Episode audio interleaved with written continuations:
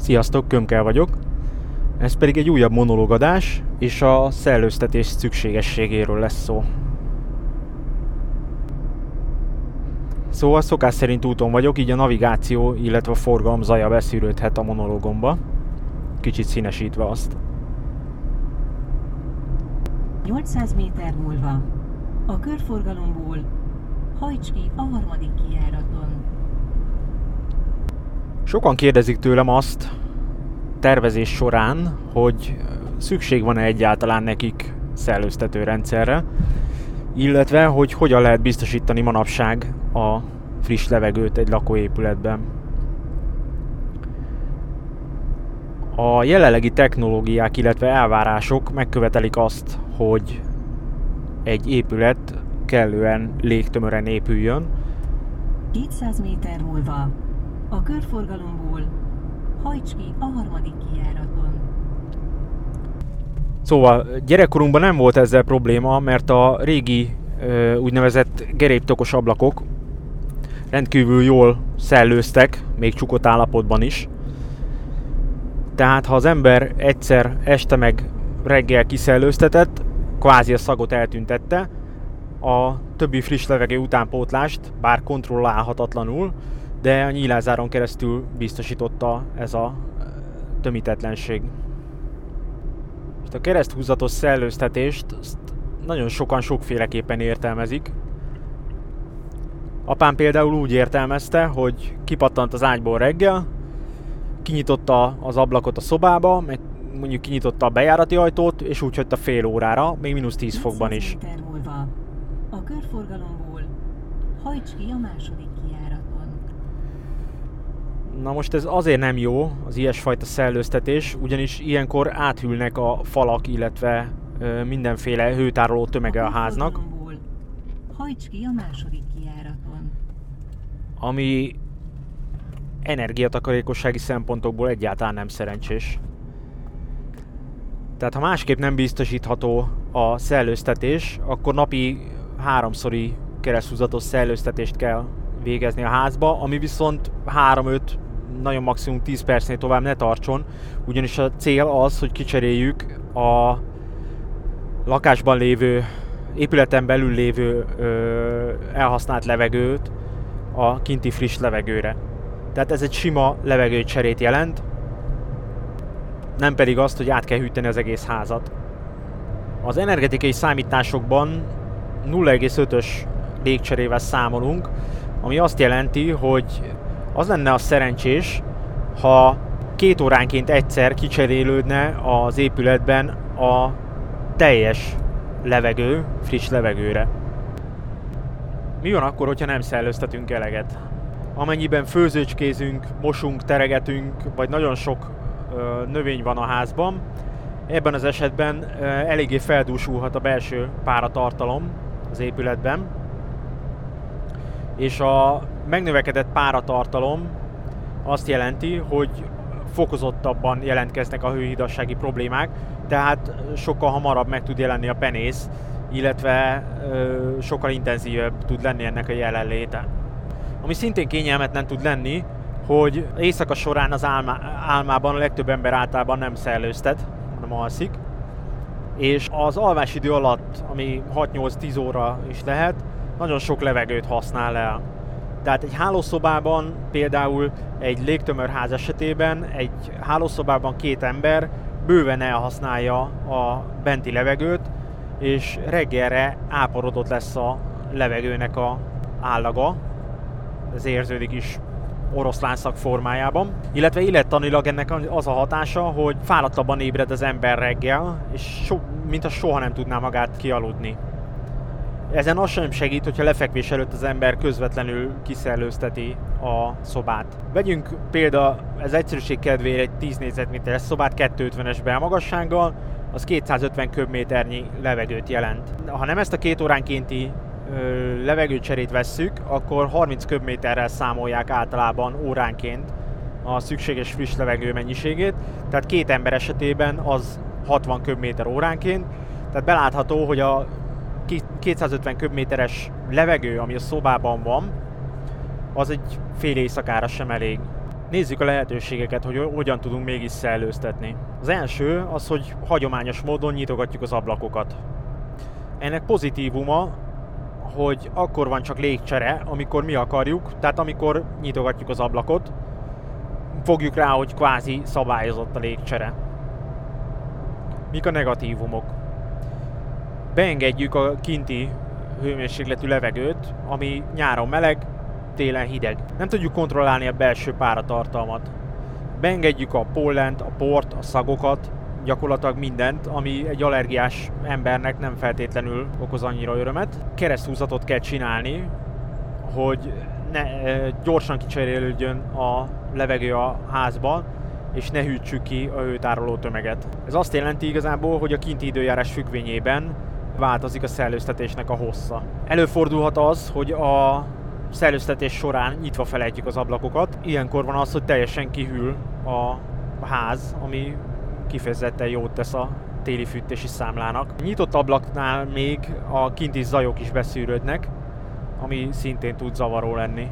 A mai modern nyílászárók rendelkeznek úgynevezett szellőző funkcióval, ami azt jelenti, hogy ha 45 fokba fordítod el a kilincsét, akkor a vas alatt kiemelkedik egy pár millimé- kiemeli pár millimétert a szárnyatatoktól. Tehát magyarul a gumiknak a tömítettsége egy kicsit megenyhül, ezáltal e, tud friss levegő beáramlani az ablakokon keresztül. Ez a kinti légnyomás változásnak köszönhetően kisebb-nagyobb lehet, tehát szeles időben értelemszerűen sokkal több, illetve nem tudod kontrollálni ennek a, a szabályosságát, hogy mennyi levegő jöjjön be. Jön, megy, úgy, mint a régi ablakoknál.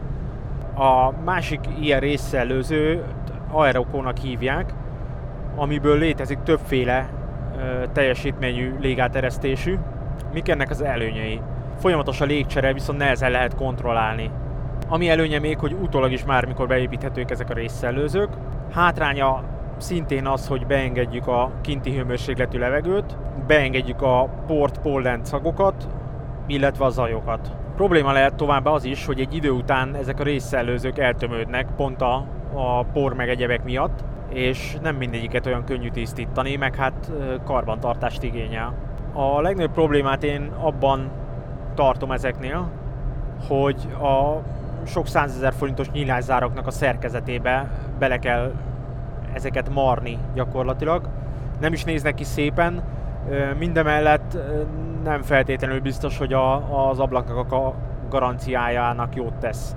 Ezek az aerokó szellőztetők ilyen 20 ezer forintos darabáron elérhetőek általában. A harmadik ennél fejlettebb szellőztető az a helységenkénti szellőztető. Jó pár éve vannak már piacon különböző termékek. Jó pár házannál egyébként be is építettük ezeket és viszonylag jók. Tehát nagyjából gond nélkül üzemelnek. Ez a, az adott helységnek a szellőztetését képes ellátni, ahová beépült, és 70-80%-os hővisszanyerést ígérnek.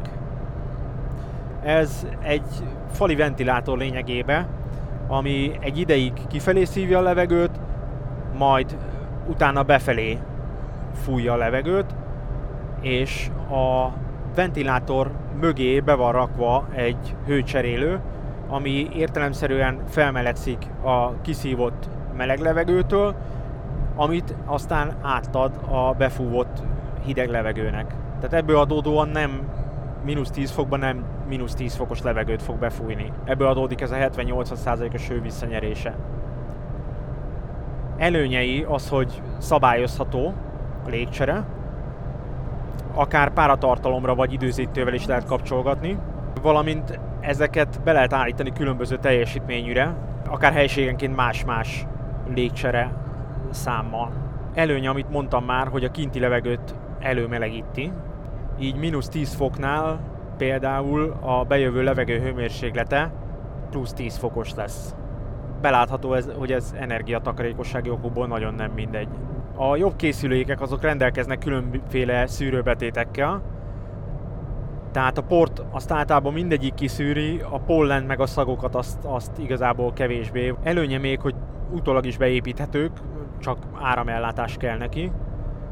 Valamint sokkal kevésbé engedi be a kinti zajokat, mint egy nyitott ablak. Hátránya között említhető az, hogy a ventilátornak van némi zaja, és minél nagyobb teljesítményen használjuk, annál nagyobb, illetve annál zavaróbb tud ez lenni. Esztétikailag is kifogásolható, ugyanis kint a homlokzaton megjelenik egy szellőző rács, belül pedig egy elszívó ventilátornak a doboza, és őszintén szóval nem mindegyiknek van normális kinézete. Oda kell figyelni ezeknél arra is, hogy nyitott égésterű kazánnál vagy kandalónál hová helyezzük el, ugyanis szénmonoxid visszaáramlás következhet be, tehát itt azért okosan kell ezt is használni. Mivel folyamatos tud lenni a levegőcsere, ezért ezek az eszközök szárítják a levegőt, ami mondjuk egy, egy nagyobb páratartalmú épületnél még jól is jöhet. Egy mai modern épületnél pont, hogy az alacsony páratartalom a probléma, főleg a felületfűtéssel rendelkező házaknál. A legjobb rendszer az összes közül az egy központi hőviszonyerős szellőztető rendszer lenne, amit a mai modern új házakban már illene betervezni, illetve beépíteni. Mi is ez a központi hőviszonyerős szellőztető? Ez azt jelenti, hogy van egy központi szellőztető gépünk, amiből polip módjára ágaznak el a légtechnikai csövek. Vizes helységekből, konyhából elszívja a levegőt, és a szobákban, nappaliba pedig befújja egyidejűleg, így áttöblítve az egész helysége, egész épületet. Mindenképpen előre kell gondolkodni, ugyanis mind a légtechnikai csöveknek, mind a gépeknek, elosztó dobozoknak van helyigénye, tehát nem lehet csak úgy berakni egy kis szekrénybe, és, és ennyi. Nézzük ennek a rendszernek az előnyeit. Abszolút szabályozható a légcsere, páratartalomra vagy időzítővel, illetve különböző teljesítményeket is be lehet állítani. Nagyon komoly vezérlése van központi egységgel, amit akár mobiltelefonról is lehet vezérelni. Elég sok szenzorral van ellátva egy ilyen gép, tehát a levegő minőségére vonatkoztatva nagyon sok paramétert tud közölni velünk, ami alapján utólag lehet állítani még a gépnek a teljesítményén. Ami abszolút pozitívum, hogy a kinti levegőt előmelegíti a nagy teljesítményű hőcserélője, ami akár 80-90%-os hatásfokú is lehet. Tehát egy mínusz 10 fokos bejövő levegő hőmérsékletnél a lakásba plusz 16 fokot fog körülbelül befújni. Egy ilyen központi szellőztető rendszer mindenféle szűrővel rendelkezik, akár aktív szenessel is, ami már a szagokat is szűri. Ezek a központi szellőztető rendszerek egy enyhe túlnyomást hoznak létre az épületben, ami azt jelenti, hogy sokkal kevesebb por tud bejutni az épületbe, tehát sokkal kevesebbet kell tisztítani. Ezt nagyon sok ügyfelem visszaigazolta már, hogy tényleg így van, tehát a korábbi házukhoz képest lényegesen kevesebb takarítani való van. A központi gépek közül a drágábbak, azok tudják a benti páratartalmat is bizonyos fokig szabályozni. Ezek az úgynevezett entalpiás gépek. Tehát azt jelenti, hogy a elszívott levegőből kiveszi a párát, és ennek egy bizonyos részét vissza tudja adni a bejövő levegőnek, ezáltal kevésbé szárítja ki a benti levegőt. Ezeknek a gépeknek a ventilátora olyan motorral rendelkezik, ami rendkívül kis energiafogyasztással dolgozik, tehát nem arra kell gondolni, mint egy, egy fürdőszobai elszívó ventilátorra maga 80 wattjával, ezek ilyen 1-2 wattos óránkénti teljesítményen el vannak, tehát az éves fogyasztásuk tényleg csekély. Egyáltalán nem engedik be a zajokat a központi gépnek köszönhetően, és magának a levegő elszívásnak, illetve befúvásnak sincsen zaja, még annyit sem, mint a egyedi hőviszonyerős szellőztető ventilátornál, ugyanis rendkívül alacsony fordulatszámon megy az egész, de szinte 0-24-ben. Esztétikailag rengeteg féle ö, légbeömlő közül lehet választani, valamint ha előre ki van találva, hogy hol legyen ez a légbeömlő, azért viszonylag normálisan ki lehet találni, hogy, hogy mennyezeti, padló alatti, vagy akár, akár fali levegőztető rács látszódjon. Hátrányai között lehet említeni, hogy azért szárítja a levegőt, pláne az a, azok a gépek, amik nem entalpiások, és ö, nagyon sokan belefutnak abba a csapdába, hogy ezekből a gépekből, illetve ebből a hővisszanyerős szellőztetőből olyat sóznak a nyakukba, ami ipari csarnokokra jellemző, illetve melléképületekbe ilyesmibe rakandó, ami rendkívül zajos, nem EC motoros, tehát rendkívül magas a fogyasztása. Egyszerűen nem lakóépületbe való, ezek gyári, ipari környezetbe vannak számba. Hátránya továbbá az egész központi szellőztető rendszernek az, hogy utólag nehezen beépíthető, pont a csövezés miatt, tehát tényleg előre kell gondolkodni. Akinek esetleg nem telik kiépíteni az egész rendszerre, egy új ház esetében, legalább annyit tegyen meg, hogy egy 3-4-500 ezer forintért a csövezést kiépíteti, álmennyezet fölött, vagy akár a födénbe, és akkor utána erre a központi gépet már, meg az elosztó dobozokat rá lehet csatlakoztatni. Az ára egy ilyen rendszernek most közel ilyen 2 millió forint körül van. Energetikai szempontból kvázi a büdös életben nem fogja visszahozni az árát, ugyanis egy ilyen hővisszanyerő szellőztetésnek a hővisszanyerésnek köszönhetően a fűtési fogyasztásból olyan 20-25% körül van a megtakarítása. Viszont erre is igaz, hogy komfortérzet szempontjából illetve az ingatlan forgalmi értéke szempontjából egyáltalán nem mindegy, hogy ez be van-e építve. Ugyanis azt a 2 millió forintot, amit az ember ráfordít erre, azt a vételárban nyugodtan tudja bármikor érvényesíteni, mert ennyivel többet ér ez az épület azoknak, akik tudják, hogy mit jelent egy hőviszonyerő szellőztető rendszer. Ahhoz tudnám a leginkább hasonlítani, nagyon sok esetben találkozok azzal, hogy ó, ugyan nekem ilyesmire nincsen szükségem, 40 éve szellőztetünk, most is azt fogjuk csinálni. Teljesen megfelel. Ez pont ugyanolyan, mint autóknál, hogy azt szidja az automata váltót, akinek nem volt még olyan autója. Akinek automata váltós autója volt, az utána mindig visszavágyik egy olyan autóba, mert egyszerűen kényelmes, komfortos. Oké, okay, kicsit többet fogyaszt, bár a mostaniakra már ez ennyire nem igaz, de kicsit többet fogyaszt, viszont komfortérzetben egyszerűen utolérhetetlen.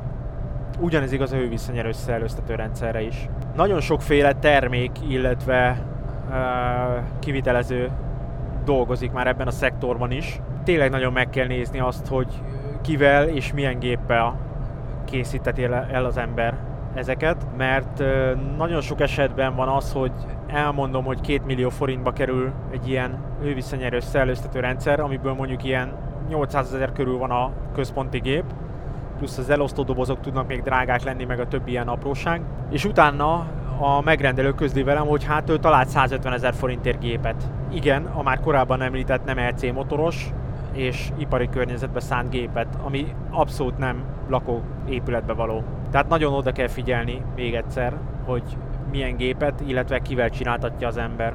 Mivel én egy régi házat alakítottam át annó, és az épület kilakításának köszönhetően nekünk két egységre tagozódik gyakorlatilag az épület, rendkívül nehéz lenne berakni egy központi szellőztető rendszert, mert nem tudom a két egység között a nyitott fedélszék miatt átcsövezni a szellőztetést. Ezért én azt csináltam, hogy a kisebbik rosszat választottam, tehát beraktunk a szobába egy helyiségenkénti hőviszonyerő szellőztető ventilátort, ami olyan 120 ezer forint volt, ha jól emlékszem, viszont ténylegesen jelentkeztek azok az élettani pozitívumai, amiket elmondtam korábban. Nincs az, hogy reggelente áporodott a levegő, ha visszamegyünk a hálószobába, frissen ébredünk, nem kell szellőztetni, sokkal kevesebb a por. Ami nekem egy kicsit ö, negatívum, én hallom a ventilátornak a zaját.